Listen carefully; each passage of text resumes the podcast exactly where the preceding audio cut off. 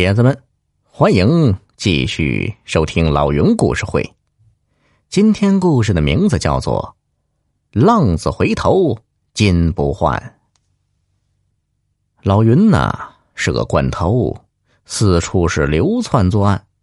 他厌倦了这种生活，最近呢盯上了城郊的一个小区，决定是铤而走险，好好的干一票，然后就金盆洗手。回老家讨个老婆，好好的过日子。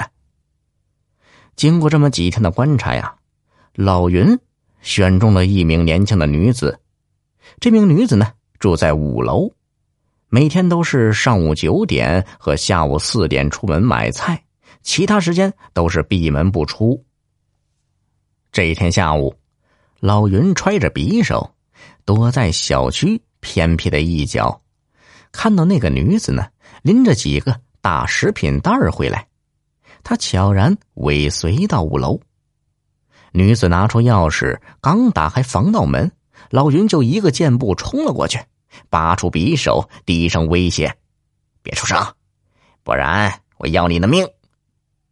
他挟持着女子向屋内走去，可是啊，还没等他想好下一步该怎么办呢，脑袋就被什么东西给重重的。敲了一下，老云是迷迷糊糊的醒过来的时候，发现自己呢躺在客厅的沙发上，手脚都被捆绑着。他的对面呢坐着两个男人，年纪大些的四十多岁，另一个呢则是秃瓢，一脸横肉，一看就不是什么好鸟。秃瓢啊，见老云醒了，转头对年长的男子说。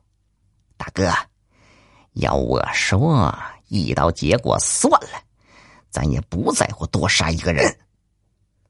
被称作大哥的人没有理他，他问老云：“你他妈是谁呀？你来这里干什么？”秃瓢的一番话呀，早把老云吓得魂飞魄散。他脑瓜子一转，结结巴巴的说：“大哥，我就是个农民工。”我糊涂，不该学人出来抢劫。你真的是农民工，到这里真的就是为了抢点钱？老云是连连点头啊，千真万确，大哥，我以后再也不敢了。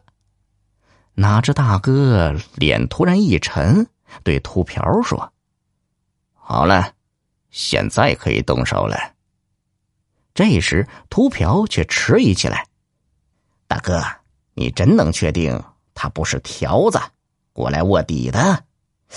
这杀警察可是大罪呀！”大哥是狠狠的瞪了他一眼，骂道：“笨蛋，你见过这么蠢的条子吗？”他示意秃瓢啊，看老云的裤子。老云这时啊，已经吓尿了。秃瓢。抓过桌子上老云带来的那个匕首，逼过来。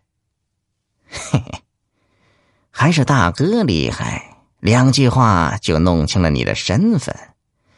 我就说嘛，我们都藏在这里了，条子怎么可能找得到？对不起了，兄弟，今天我送你回家。老云此时是手脚被绑着。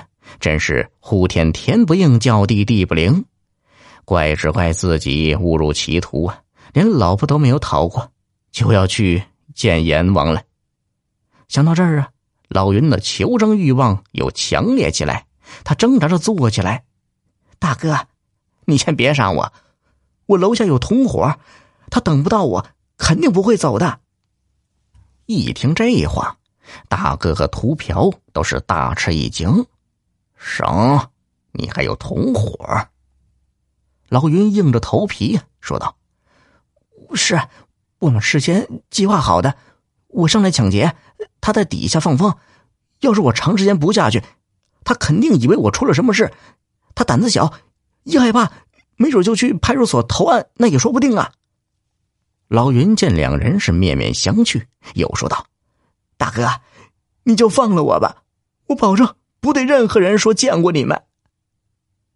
秃瓢是扭过头看向大哥，大哥阴沉着脸不说话。老云的心里呀是没有底呀，吓得腿都酥了。就这样沉默了好一会儿，大哥说话了，他问老云：“你手机呢？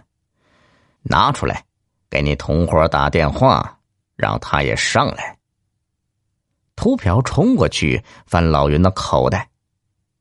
老云作案时从不带手机在身上，秃瓢啊，在他身上摸了半天也没有摸到，气得甩了老云一个大嘴巴子。他奶奶的，真是个穷鬼！两人无法确定老云说的是真是假，一时也不敢把他怎么样。老云此时心里更急，小命这会儿是暂时保住了。但是，只要两人发现他没有同伙接应，到时还是会杀人灭口。所以，他的脑子一直没闲着，时刻在想着脱身的办法。那大哥坐在沙发上想了一会儿，很快又有了主意。他对年轻女子说：“你下楼去，就当什么事都没有发生一样，随便溜达一圈儿。”